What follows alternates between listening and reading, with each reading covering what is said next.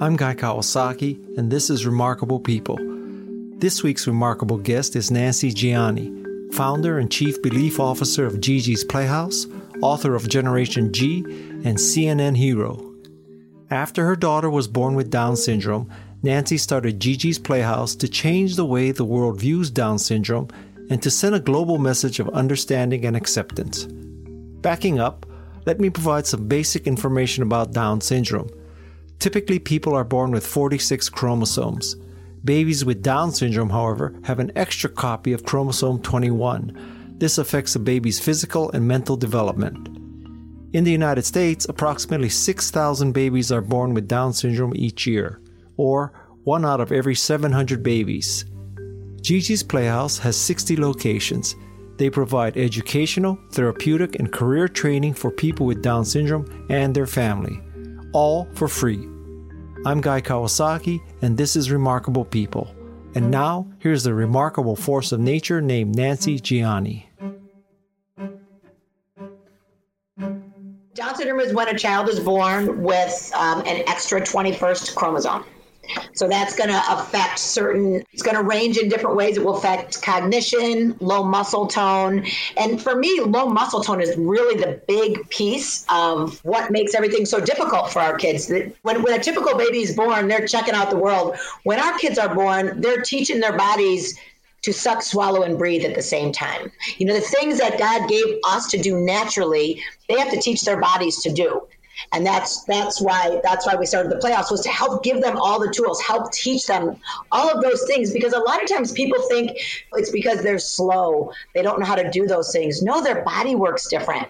They have low muscle tone which is really tough. I mean think about it takes over a hundred muscles to engage to say one sentence. Muscles. So things you don't even think about affect individuals with Down syndrome. So that low muscle tone to me is really the biggest underlying um, issue that they have. It all they do also some of them have Gigi had open heart surgery when she was 4 months old. They they tend to have some other issues as well. Mm-hmm. But many of those are they're able to overcome with the amazing medical technology that we have these okay. days. C- can you take us back to the first few hours or days after your delivery? The reaction of the medical staff? Yeah, those were you know we we had no idea that she was going to have down syndrome. And there was when i look back now there were some incredible signs that something huge was about to happen in my life. And it wasn't until after she was born that i realized it was. You know when, when we found out i was pregnant i remember telling my husband because some weird things had been happening and i was like i don't know but this I have been pregnant with this baby, and this baby is making me stand up for people. It's putting me on this moral high horse. I don't know why I think I belong here. I'm challenging people. Like, I'm like, I swear to God, I think this baby's going to be like the president or a world leader. I don't know what she's going to be, but she's going to be amazing. And never in my wildest dreams did I think it was that she was going to have Down syndrome. And I remember when she was born, and it was a C section, so it started out a party atmosphere. Everybody was having fun. And then then the three white coats came in, and then they told us that they saw some what they thought were soft markers for Down syndrome. And I just remember in that moment, just like it just echoed in my head. I, I, I thought that maybe I willed this on my family because I was always drawn to people with Down syndrome. And I, I, I just went into complete panic mode. I didn't hear anything else they were saying. And my husband was standing behind me. So I couldn't see him or his reaction because everything just went medical. It went from congratulations, you had a baby to there's this, there's that, there's this. And, and, and she cried like my other kids. I held her like I held my other kids. She was still my baby, but all of a sudden she was all these. There were so many medical conditions that they kept talking about with it. And I just said, you know, I just asked them if we could just go see our baby. And I remember when my husband came around and we finally had eye contact, I said to him, if anybody can handle this, we can. And can you imagine what better kids are children are going to be because of her so i knew and he was like actually he was the one who said can you imagine what better kids our children will be he was the one who said that so i knew we were both on the same page but then all of a sudden everything changed the party atmosphere was gone there was no more celebration. In fact, they kept sending in the clergy, and that that made it. You know, anytime you pray, praying is so emotional. When you're praying for something happy, when you're praying for something sad, when you're praying for something, it's emotional.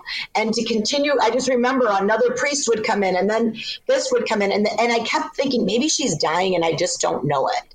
And they would come in and the medical staff didn't look at me anymore. There was no more eye contact. Like we went from being the cool, fun couple in the morning to that family that now has a child with Down syndrome. And they took really good care of me medically, but they couldn't look at me anymore. And that's where, like, you know, they couldn't find a chart fast enough so that they wouldn't have to engage in uh, talking about what this life might be like for me. And all I remember thinking was, like, how do I go home and tell my kids? when I don't, I can't process this myself the way I'm being treated. That, that just the, this difference that we're now that family. How do I go home and tell my kids?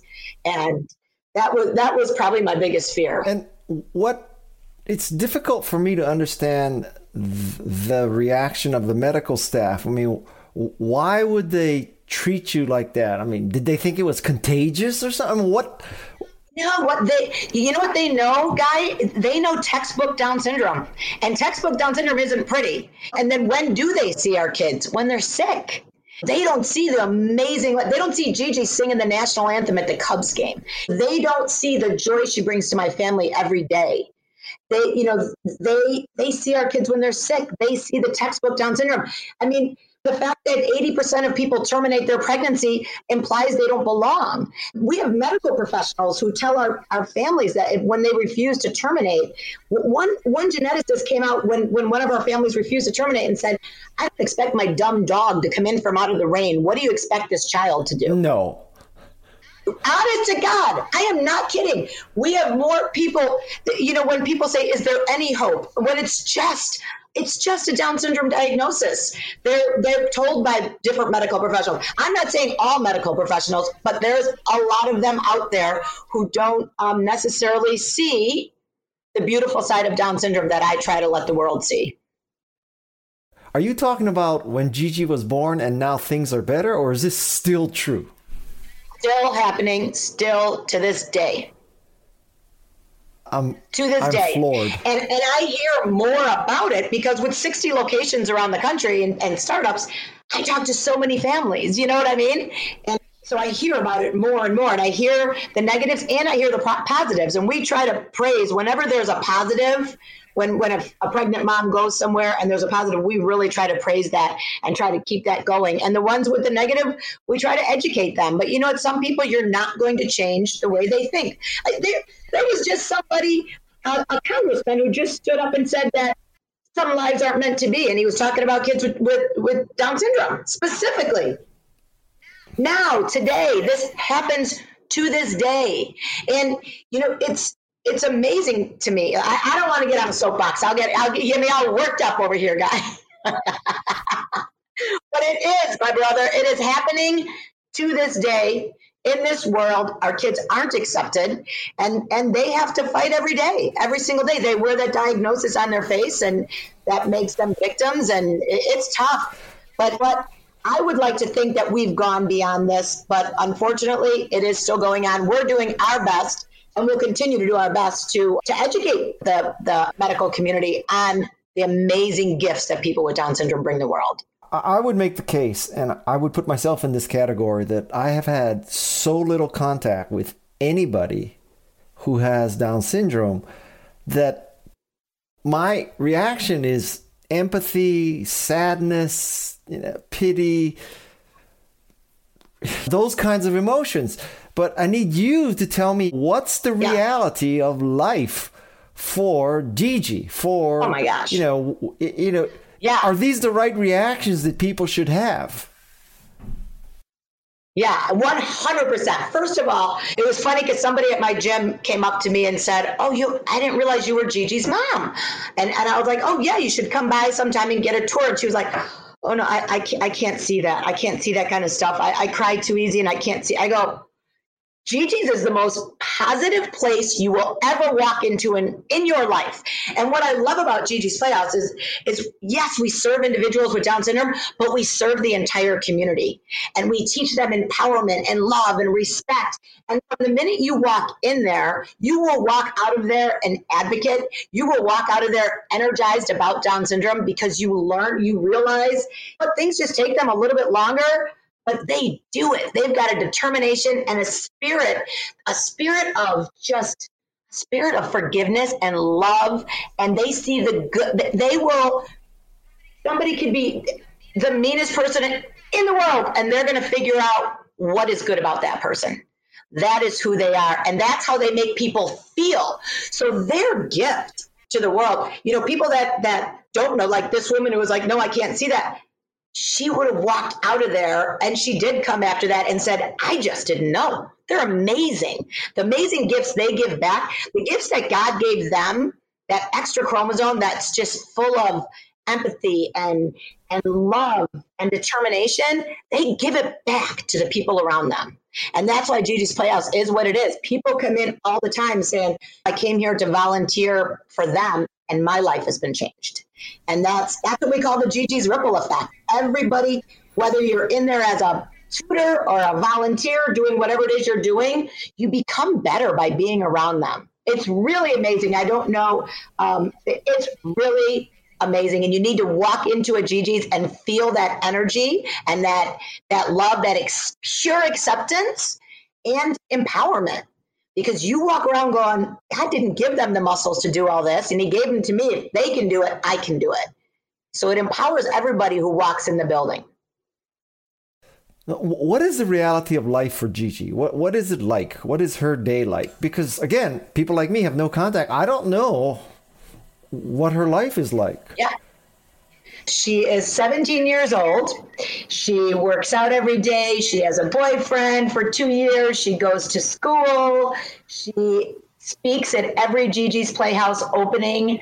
That's probably that is her favorite thing to do. Today, I think she signed about 250 acknowledgement letters. She writes notes to all of the donors, and when we send their acknowledgement letters, she signs them. So she's very much into makeup. She's very much into Snapchat, Instagram, social media everything you can imagine. She's absolutely hysterical and she's she's starting a podcast. She's starting doing beauty tips and makeup tips. She's works out every day. She works you should hear I'll hear her go downstairs, the music will start cranking, then I'll hear the punching bag. She's on the punching bag. She is so unbelievably I guess I'd say normal. You know, the hard part is that she's just people don't know that. Like I say all the time, like she speaks at every Gigi's Playhouse opening all across the country, in Mexico, wherever we go. She's she's a speaker, and an inspiration to everybody there. And yet we walk through the airport and people still stare at her.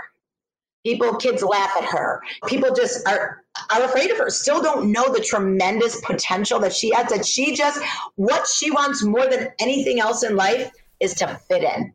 She wants to be, you know, like clothes. She just she she's on a diet now. She lost 26 pounds. She's killing it. And she and her inspiration was because she wants to wear popular clothes. She wants to just be one of the other teens in her high school. She wants to be a cheerleader. She wants the same thing everybody else wants. She prides herself on going to work on days when she doesn't have summer school. So that's always a big thing. And she's just an inspiration to so many. And she truly is a gift from God. She inspires me every day to be a person I don't know that I would have been or could have been without her in my life. The hard part is that her body works a little bit different. So she has to work harder to do those milestones. Like when she finally learned how to walk this, so I know what you're saying about just not knowing. Like she finally learned how to walk through all kinds of physical therapy and everything else, and then she couldn't jump. I'm like, what do you mean you can't jump? Who, who can't jump? Like you don't even realize re- how deep low muscle tone goes. Like, who can't jump? I look at people on the air when I see them with their kids at the park, and I think, do you even know? Like, how lucky you are that your kid can jump. Like my my other kids, literally when we realized like, okay, she can't jump, like my kids like taught her the dynamics of jumping. Every day they were like, up, done it up. Like, how does it not come natural? So I understand where you say you don't get it because I I truly didn't get it and I was living it. I didn't realize how limited their bodies were and how strong they were that's when I was like, I will never stop fighting for these kids because that's when I realized how strong they are. They weren't given the tools that all of us have been given and sometimes take for granted and don't use, they weren't given those tools and they have to teach their bodies to do what comes naturally to us. And that's why I will always talk about their strength and the amazing people that they are. But you're right, people just don't know from the outside. And that's what we're trying to change. So, pe- speaking of people who don't know, regardless of their intentions and being a good person and all that, what is absolutely tone deaf to say to you or Gigi? What makes you just shake your head when people do something? To say you can't do something or that she can't do something. There's we don't put limits on anybody. So to limit us in any way possible, me with Gigi's Playhouse, her with her life, there's nothing we can't do. And that that's the one thing and if someone ever assumes she can't, or I can't, that just fuels us more to do it even stronger. You know, for her to sing the national anthem in front of 40,000 people at the Cubs game last year, she learned the national anthem, the words. She she read she can read she she learned the words and memorized it when she was about 5. It took her another 10 years before she was able to teach her muscles to properly articulate every word to that song, to build up her core so she would have the air to blow that out, to get those words out there beautifully. But she's not going to do it if she's not going to do it right. She did it. She set her sights on it and she did it. So I think for us to say that we're not someone's not capable or someone can't do something, I think those would be the words we can never hear and we should never do. I believe in self fulfilled prophecy and I think it works both ways. When you say, I can do this, and when you say, I can't do this or my child can't do this, it's, it's just willing bad energy telling them they can't do something. We all can do it.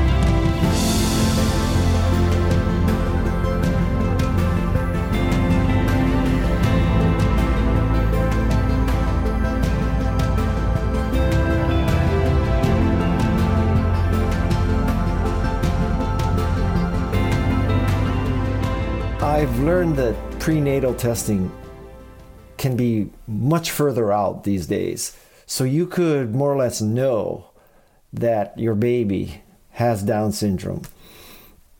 How do you feel about that? It's it, we have many families and they find out before like before the 3 month mark now. So the testing that's being done now, we find out much earlier. And people are coming to us earlier and earlier. They'll come to us straight from the hospital, some of them straight after the diagnosis, some stay home. They're devastated. I mean, it's scary. It's a scary diagnosis. It's not. It's not something you're like, oh, I hope I get a kid with Down syndrome. It's it's scary when like i said for those doctors i understand textbook down syndrome is not something you would will on somebody but you know what? There's so many beautiful gifts and beautiful parts to it. So when these families come to us, and you know what? This this is what gets me, guy. I had right before COVID, we had a pregnant mom that came in, and she brought her other kids to participate in the program so she could kids don't judge other kids that's learned behavior. And the kids were in there they were playing it and she was watching the siblings play with the other siblings and playing with the kids with down syndrome. And, and it's just a crazy awesome fun place and her daughter was loving it. And her biggest fear she was seven months pregnant was are is there is there going to am i are my kids going to see this discrimination against them? And we don't sugarcoat and we don't lie at Gigi's. I said they absolutely are, and it's it starts early, and but you know what? It's also going to grow them into the most amazing human beings. You, I could have never made my kids who they are today without Gigi and everything that they have seen through her. And walk me through this. God, your other kids face discrimination because of Gigi. By what logic should they face discrimination because of a sibling? Yeah, no, Gigi's the one who really faces the discrimination. My kids are the ones who, yeah, she faces it. They are the ones who fix it, who have to step in, who have to stop people from hurting her, making fun of her, that kind of stuff. Not, no, no, no. The discrimination that my kids saw is what made them who they are today. That that way that they protect anybody, welcome anybody. We accept everybody as they are. That's 100% that is that is what Gigi's is. That's what Generation G is. That our mission at Gigi's is to change the way the world sees Down syndrome and send a global message of acceptance for all. And that's that's the most important thing that we do. And that's that happens because of what we see. Like I remember when that mom said that to me, like my first thing I wanted to, you know, it's a brand new mom, pregnant mom. I want to protect her and say, no, no, it's going to be great. There's going to be no, no one's going to, she's never going to be made fun of. No one's ever going to do that. But I, I, we can't sugarcoat something that's going to happen. It, it, it, unfortunately, it does happen. And, and we let her know. And we don't tell somebody just so they don't terminate that it's going to be easy. That's not what Gigi's is about. We tell them that what these things are going to happen. We are going to be there for you every step of the way. We are going to give you all the tools you need to survive and, and, and help your child succeed in life. And you're never going to be alone in this diagnosis. But we don't tell them things that we don't we don't make it simple because it's not simple. Well, what has Gigi taught you about raising children that your other children didn't teach you? a whole new form of patience. A whole new form of patience. I'm, well, yeah, I'm, a I, I'm not very patient. And with our kids, you give them the extra time that they need and they're going to get things done. It's not like you say, get your shoes on, get in the car, we got to do that. It's going to take them a little bit longer. The fine motor skills to be able to even put your seatbelt on. You know, the things when you throw all the kids in the car because you got to go, you're not able to do that as much. You can, and they will do their best, but it taught me to just slow down a little bit, to see life in a different way. I think with my other kids, I was excited the way they saw life, but it didn't, I didn't have to slow down to see it with them. With Gigi, it's it's it's a slower pace and it's a beautiful pace and it's she's taught me to see she's taught me to appreciate jumping to see kids in a park that can jump and, and make me want to go tell their parents, Do you know how lucky you are? Your child can jump. And that just came natural. She taught me this an unbelievable appreciation and gratitude for the life I have and and and the way my body works and the way my other kids' body work because she has to work so hard for that. So I, I think she's taught me patience and just unbelievable gratitude gratitude. Gratitude towards whom for what? I would say gratitude for life. I thank God every morning when I wake up that I'm here to help her and fight for her. And I'm proud to be able to do that. And I, she just makes me, I, I'm thankful for everything that I have. I just, I'm so much it's I'm just so much more thankful than I I think I was before because I think I took things for granted before. Whereas now I I don't take things for granted. I don't take a smile for granted. I don't take friendships for granted. I don't take she doesn't when someone wants to be her friend, that means my kid other kids had multiple friends they came and went when someone wants to be gigi's friend they choose to be friends with her even though other people aren't and I, I just I have such gratitude. I've met nothing but amazing people. Gigi's is 99% volunteer run. We have tens of thousands of volunteers, and these are all the most amazing people in the world. Where would we be without them? Like that's where all this gratitude comes from because that's everything that people that that are out there that will give give. Now, walk us through the genesis of Gigi's Playhouse. How did that come to be? I was carrying her to bed. She fell asleep downstairs and she was fresh out of open heart surgery. She was probably, I think, about five months old at that time. And I had, you know, I'd been to these support groups, I'd been to different places, and I knew I wanted to do something in Down syndrome, but not sure what it was. And I picked her up to carry carry her to bed that night. And I just remember feeling like this tremendous weight with my other kids, you know, you they kind of held themselves up with their muscle tone. With her, I felt the tremendous weight of her body, and I realized she carried that weight around every single day. And she did it with a smile on her face. She did it with determination in life. She was such a happy baby. You never know she was walking around that that this low muscle tone was pulling her down every day. And I remember when I laid her in her crib and I felt that low muscle tone, I promised her that I would change the way the world saw her and all of her friends with Down syndrome.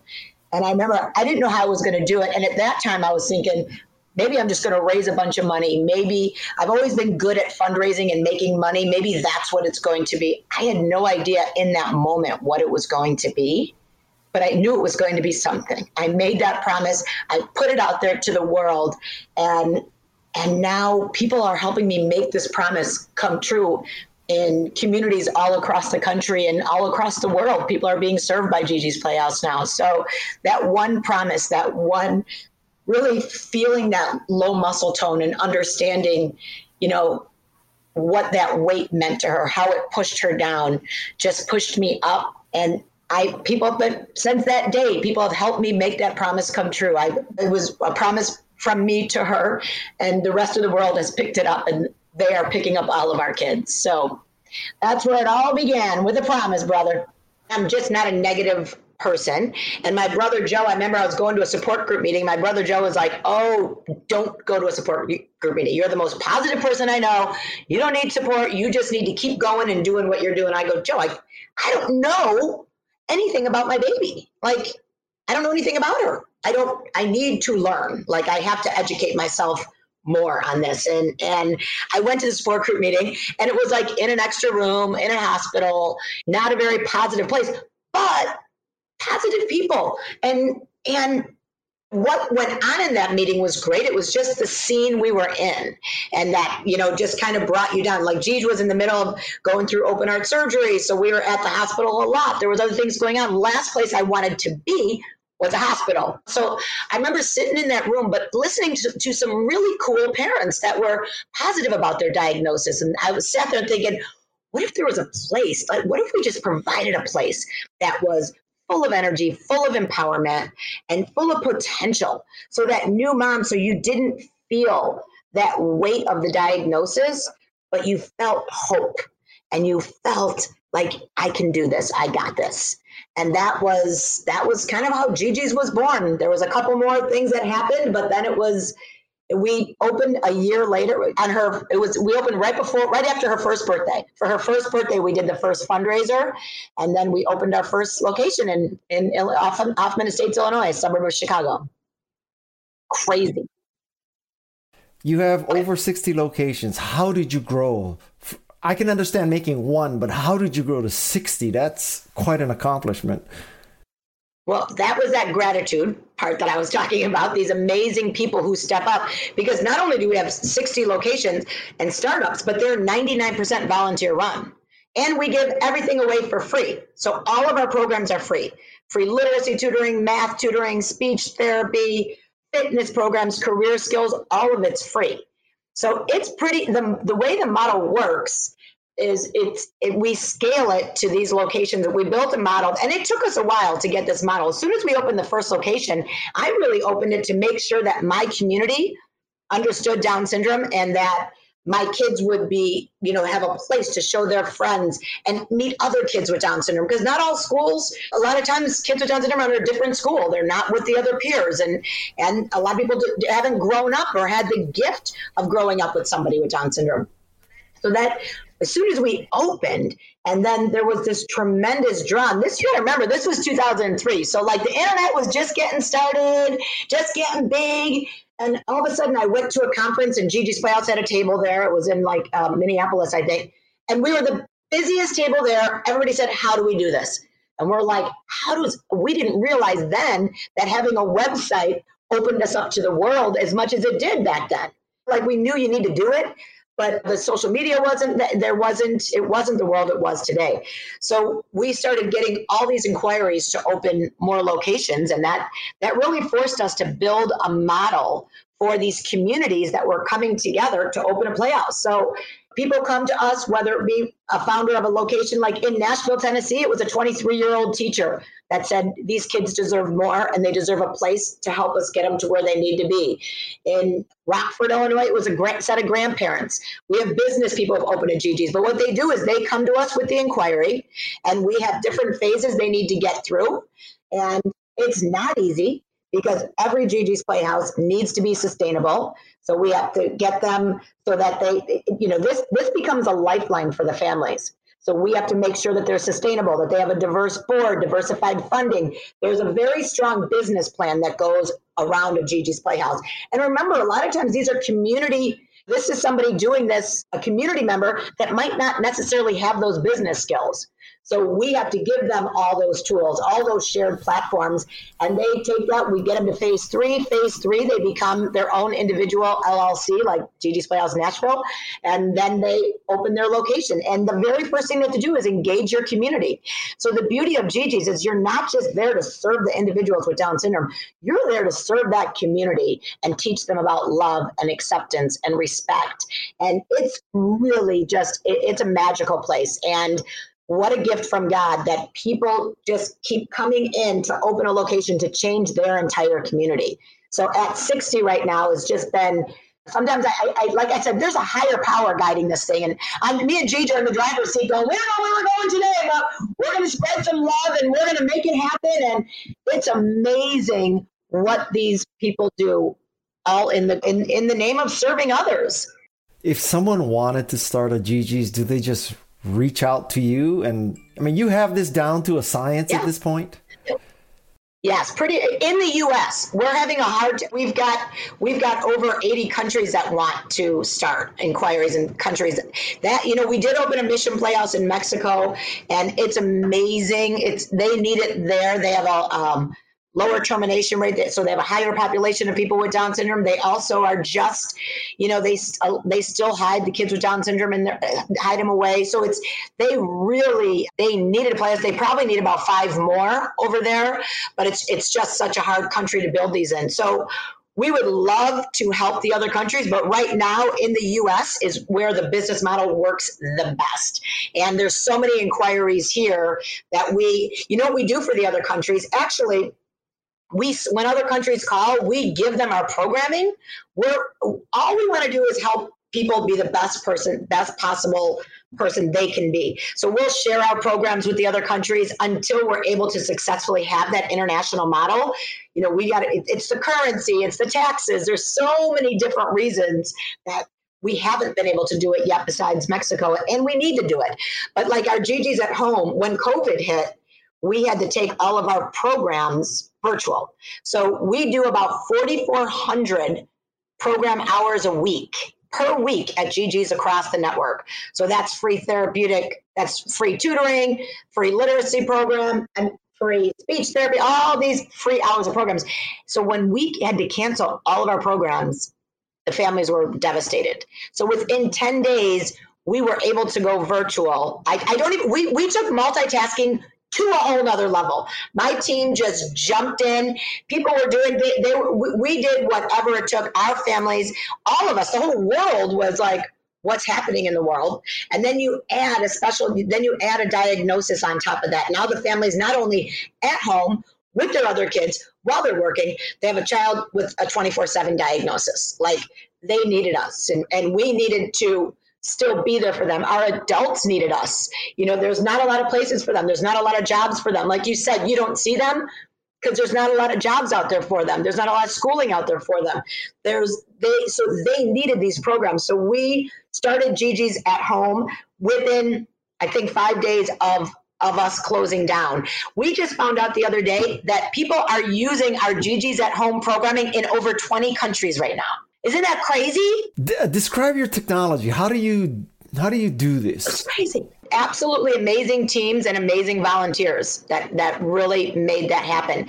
That was seeing the other like we didn't even know until we checked our IP address. We just put it out there for people to use. And we put it out there, but we have to be very careful because we need to keep it safe Our families need to be able to go in there and know that their child's going to be safe on that virtual platform and that they're protected. So there's, it's just, it takes just as many people to run our programs virtually as it does to run them in our playhouses.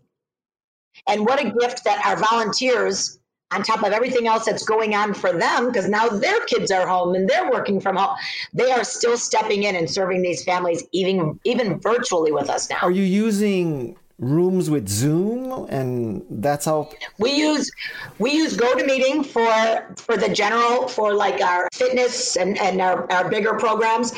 For the one on ones, we're actually using Microsoft Teams. So we do one on one tutoring in literacy and math, and then one on one speech therapy, and all that is being done through Teams. So it's been it has been quite an adjustment these last couple months, but the fact that maybe this is it's always bothered me that we weren't able to you know we always responded to the other locations across the world that wanted to open and said how can we help? Can we we've got this literacy program. Does this help? But now to know that 20 20 of them can now use the programming virtually and help their families is just is just amazing. And the number one outside of the US that's using it is Nigeria. And they've been trying so hard to open up, they've wanted to open a playhouse there for a long time. And it's always like, it's been always in my heart, like, how are we going to make this happen? How are we going to make this happen for Nigeria? And again, I believe in self fulfilled prophecy. Well, this is the first step. Now they're getting it virtually and they're smart. They're taking advantage of it. All that free programming, why would they not? I, I understand having 60 locations so now you have 59 more places where people can go. But now, with everything virtual, do, what do the other 59 have their own virtual programs or is everything centralized into yours? Yes, a little bit of both. So we do live programming each week. So there's live programming all week. So I think we just did our 15 we have since it started we've done over 1500 live programs.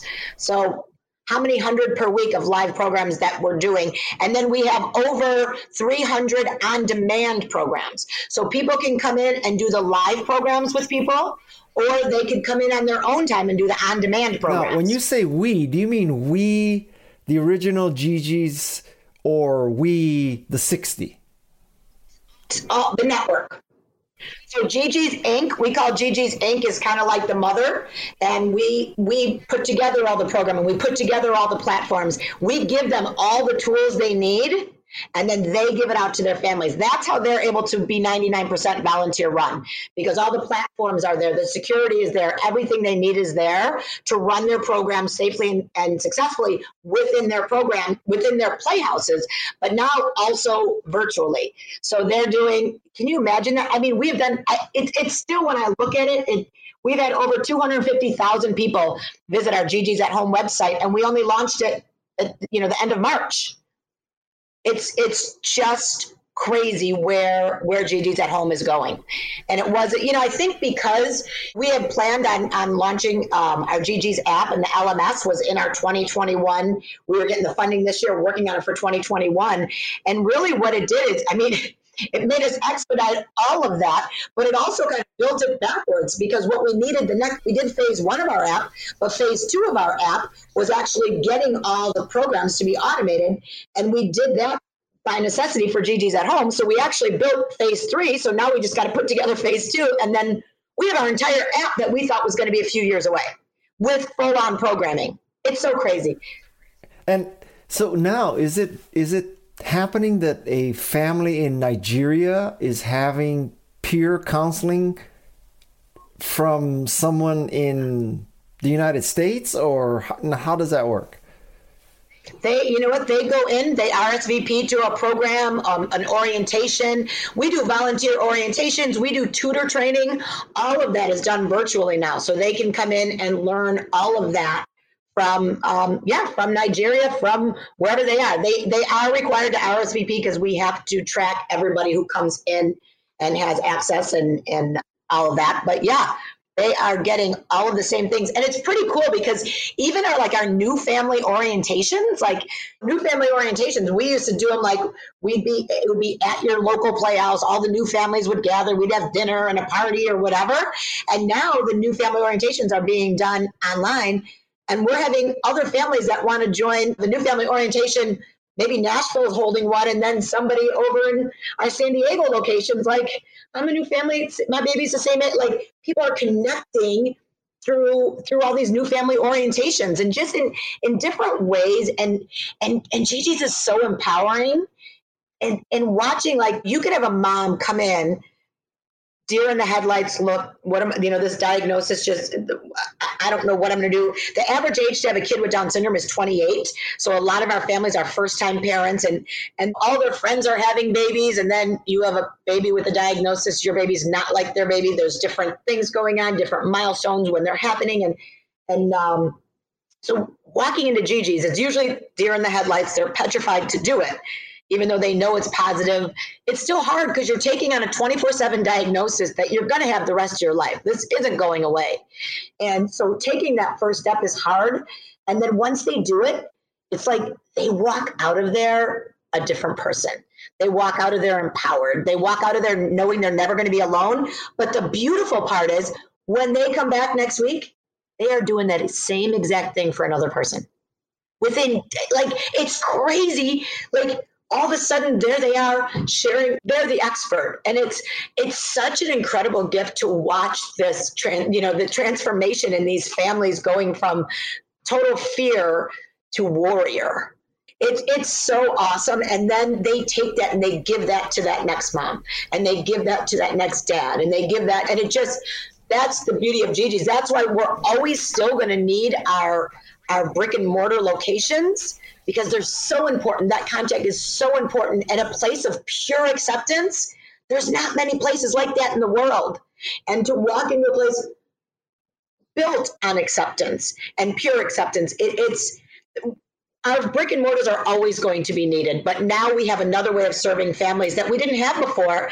And we have, we have a boy in our Detroit location whose mother's in a wheelchair, and he's 18 years old. He, he has Down syndrome, and he's only been to our Detroit location, I think, two times because his mom's in a wheelchair. They live an hour and a half away. That Lucas is in probably four programs a day. I bet if I was like to text his mom, she'd be going, "Oh, he's in Gigi's in the kitchen making chicken fried rice." Like it's he's he literally has this new life. His mom said, "Oh my god, he saved his money. He bought a guitar for Gigi's music. He's learning to read. He's he's on his own he goes into every live. I mean, when you go into live, you know Lucas is going to be in there working out or doing whatever program it is he happens to be in. It's given him the empowerment. You know, he he doesn't have to depend on his mom who's in a wheelchair anymore. He and he has friends. He has friends from all across the world.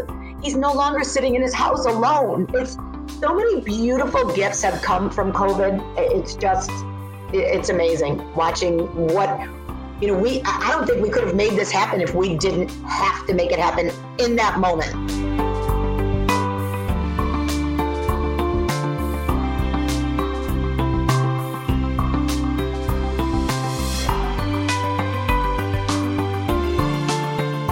What can you summarize your advice to parents trying to navigate parenting a child with Down syndrome? Yeah, I think the the number one thing I say it and I say it all the time is is have high expectations. Don't don't fall back on the diagnosis as an excuse because it's not. Just it's just a reason to have to work harder, but it's not an excuse. There, there's nothing our kids can't do. It's amazing, but you cannot say my child, oh, he won't sit for more than five minutes. Yes, he will.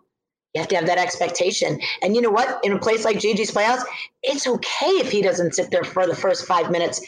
But you know what? He will sit there five minutes and we'll help him. And then we'll get to seven minutes. And then we'll get to eight minutes. And pretty soon he's going to be sitting through that whole literacy session. And they do. But you have to have that high expectation. Do not get knocked down by what it says in the books, what the doctors, we still, doctors tell our families that our kids won't walk. What are you talking about? Like don't get knocked down by by and, and i don't mean all doctors I, I don't want to say it because there's so many amazing doctors out there but we still have people that are understanding that our kids can and will do anything and before we're done, I do just want you to see Gigi and meet her because I'm telling you, she's the biggest poser, the most unbelievable person you're ever going to meet in your life. And she is going to inspire you to do great things, brother. You already do do great things, but I'm telling you, when you talk about remarkable people, she is a remarkable person. And she she knows when she's supposed to step up. She knows that god put her here to give a voice to a population of people who deserve it. And i can't wait. You guys are going to meet someday. Where do you live again? I live in california. Where do you live? Okay. I'm in. We're in Chicago, but we we're opening in Sacramento. Uh, well, as soon as COVID lets us, our Sacramento location will open, and we've got one in San Diego and one um, coming in Orange County. That's great. That's getting closer and closer to me. What is one, if, if you had a magic wand, what is one or a small number of things that you wish everybody knew about Down syndrome? Hmm. Is, is that individuals with Down syndrome are such strong, amazing people. That is my number one. I because I, I, I I do think that sometimes people think they're weak because things are harder for them, but they figure it out. They get it done, and I just I, I would just want people to know how strong they are and that they have feelings just like you and I. They they they're not that much different than us. They just have low muscle tone and they have so much to give. So much to give. I think that that's my number one. We wouldn't have tens of thousands of volunteers if they weren't getting something back. Off the path here, you were named a CNN hero.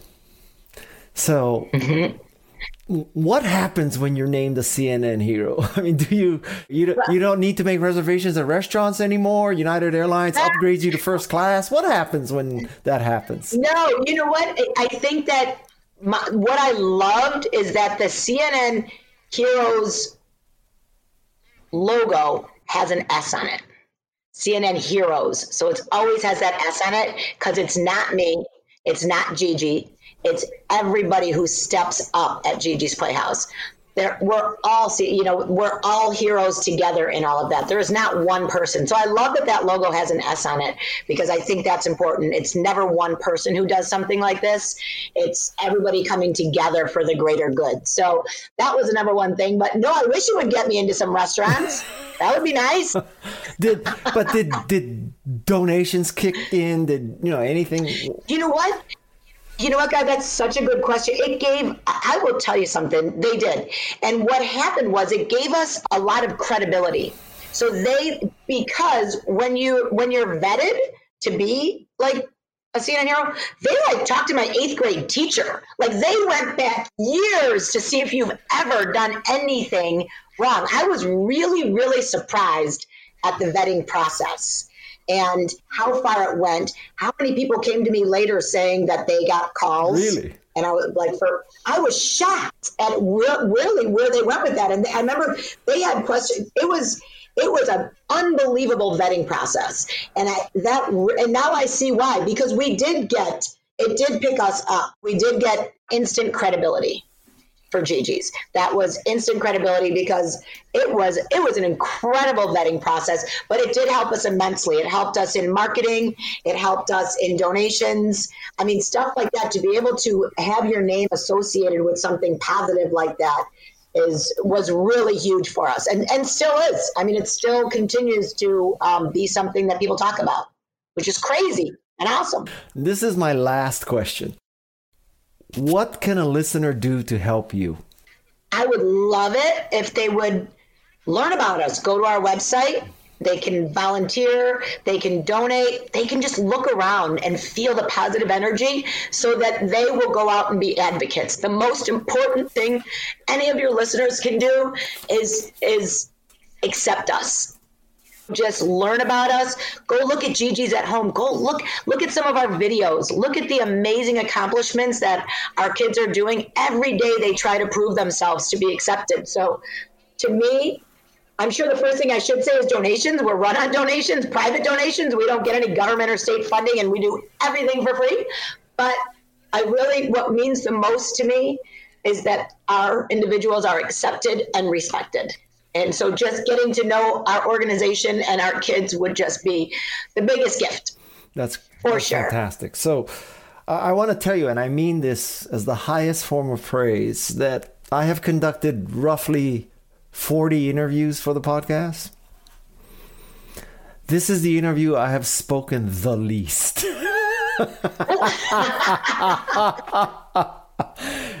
I know. I'm sorry. No, no, I, I. I can't tell you how happy that makes me because, you know, this podcast is not supposed to be about me. Um, it's not.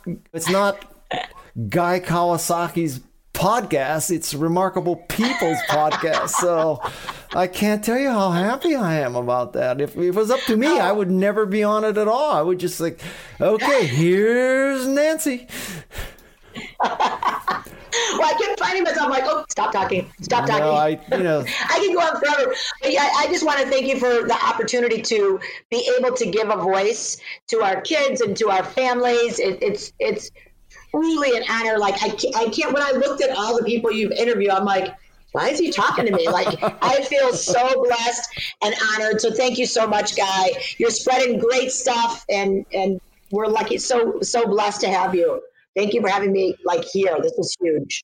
Gigi, come here. Oh, gee. Oh, okay. So now this is going to be another screenshot. We got to get her. Come here and say hi. His name is Guy. Come here. Well, there she is. Hi, Gigi. Hi. I just That's what I was doing. I just talked to your mom for 45 minutes and I am truly exhausted. So I talked his ear off, Gigi. come closer, I. Gigi. Let me I'm going to take a picture of you. Come closer. Come closer. Right here. You know where he's at? Come, come down a little so we can see us in there. Here he is? What? California. Oh. We love California. Yeah? Well, I hope you come visit me. Yes. Have you ever been surfing? No. No. Okay, we'll fix that. We need to try you, that. You get to California and we'll fix that. So just Yes. uh, just come close to the camera and we'll take a picture, okay? Get closer, I'll go G. three, two, one. Three, two, one. Okay. So thank you so much, Nancy. Thank you very much, Gigi. You, My best to both of you. We I Thank you. totally appreciate everything you've done. If you need anything else, let me know. Okay. Sorry about my mic That's issues. okay. Thank you very much. Take care. Bye bye. See you later. Bye. It's review time. This is from Ath Valley. Guy Kawasaki is a remarkable person in his own right, and so it should surprise anyone that he figured out a theme for a podcast that lets him interview a wide range of other remarkable people. I think she or he left the word not out in that sentence. When I heard about this endeavor, frankly, I was jealous because Guy is getting to meet all these amazing people. I was intrigued, of course, but also worried that Guy, being Guy, might somehow interfere with him bringing out the essence of his guests. Wrong. Guy is unafraid of being in awe while in the presence of greatness and is willing to express it. So, in fact, we get to enjoy the authentic thrill of him meeting these amazing people, being humbled in their presence, and being himself, which means that he doesn't always know their feels in depth, yet makes it feel like we're there with them. His interview with Chris Bertish, you could almost feel the swells and shark bumps. It was brilliant. Thank you, Guy. Thank you, Eth Valley. And here's one more Kathy Lee Chong.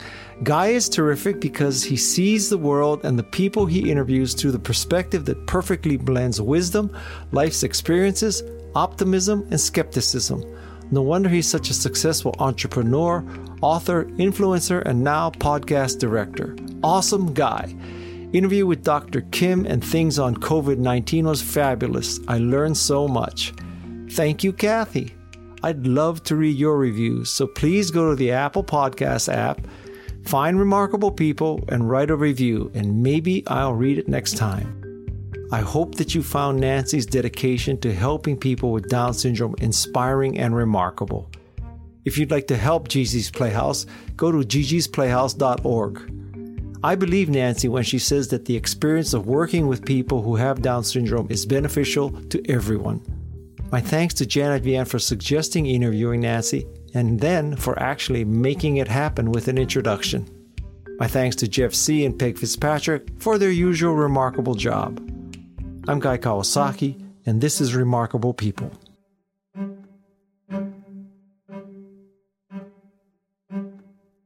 This is Remarkable People.